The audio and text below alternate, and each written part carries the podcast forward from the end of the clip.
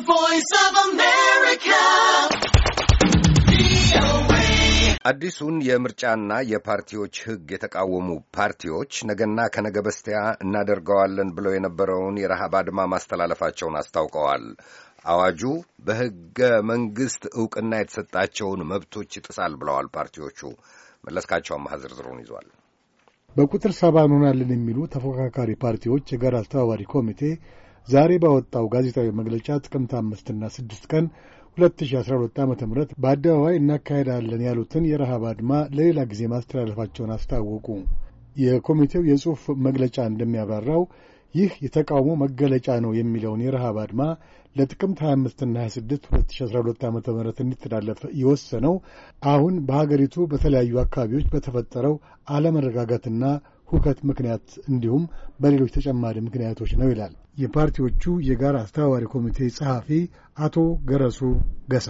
የኢፌዴሪ የሕዝብ ተወካዮች ምክር ቤት በ2012 ዓመተ ምህረት የስራ ዘመኑ የመጀመሪያ የስራ ቀናት አዋጁን መልሶ የማያይና የመንግስት አካላት ፓርቲዎችን አነጋግረው ችግሩን ለመፍታት የማይሞክሩ ከሆነ በቀጣይ የተለያዩ ሰላማዊ የትግል ስልቶችን በመከተል ተከታታይነት ያለውን የድምጻችን ይሰማ የተቃውሞ እንቅስቃሴ ከጥቅምት አምስት ቀን 2012 ዓ ም ጀምሮ እንደምናካሄድ ቢገለጽም አስተባባሪ ኮሚቴው በሀገሪቱ ውስጥ በተፈጠሩ ችግሮች ምክንያት ለጥቅምት አምስትና ስድስት ቀን 2012 ዓ ም የያዝነውን የራብ አድማ ተቃውሞ ቀን ወደፊት ለማሸጋሸግ ተገደናል።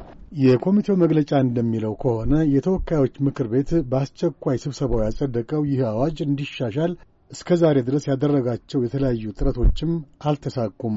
የመላ ኢትዮጵያ አንድነት ድርጅት ምክትል ሊቀመንበርና የኮሚቴው አባል አቶ ሙልጌታ አበበ ይህንን በተመለከተ ተጨማሪ ማብራሪያ ሰጥተዋል። ደብዳቤ ጽፈን ለምክር ቤት፣ ለጠቅላይ ሚኒስትር፣ ለፕሬዝዳንቷ፣ ለሁሉም ደብዳቤ ጽፈን እስካሁን ያገኘነው መልስ የለም። ለሁሉም ግን አሳውቀናል። ይሄ እንግዲህ የሀገራችን የፖለቲካ አባዜ ስለሆነ በረሃብ አድማውም መልስ እናገኛለን ብለን ጠብቀን ሳይሆን ሕዝባችን እንዲረዳና እንዲያውቅ።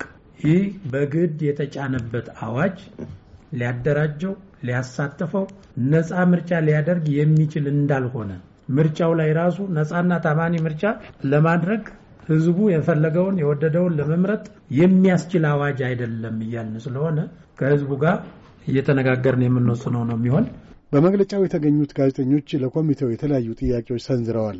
በተለይም በቁጥር ከሰባ እንደማያንሱ የሚናገሩት እነዚህ ፓርቲዎች በአሁኑ ጊዜ ስለ ራሳቸው እንጂ ስለ ሀገሪቱ ወቅታዊ ችግሮች አያነሱም የሚል ትችት እንደሚደመጥ በማስታወስ የኮሚቴው ምላሽ ምን እንደሆነ ጠይቋል።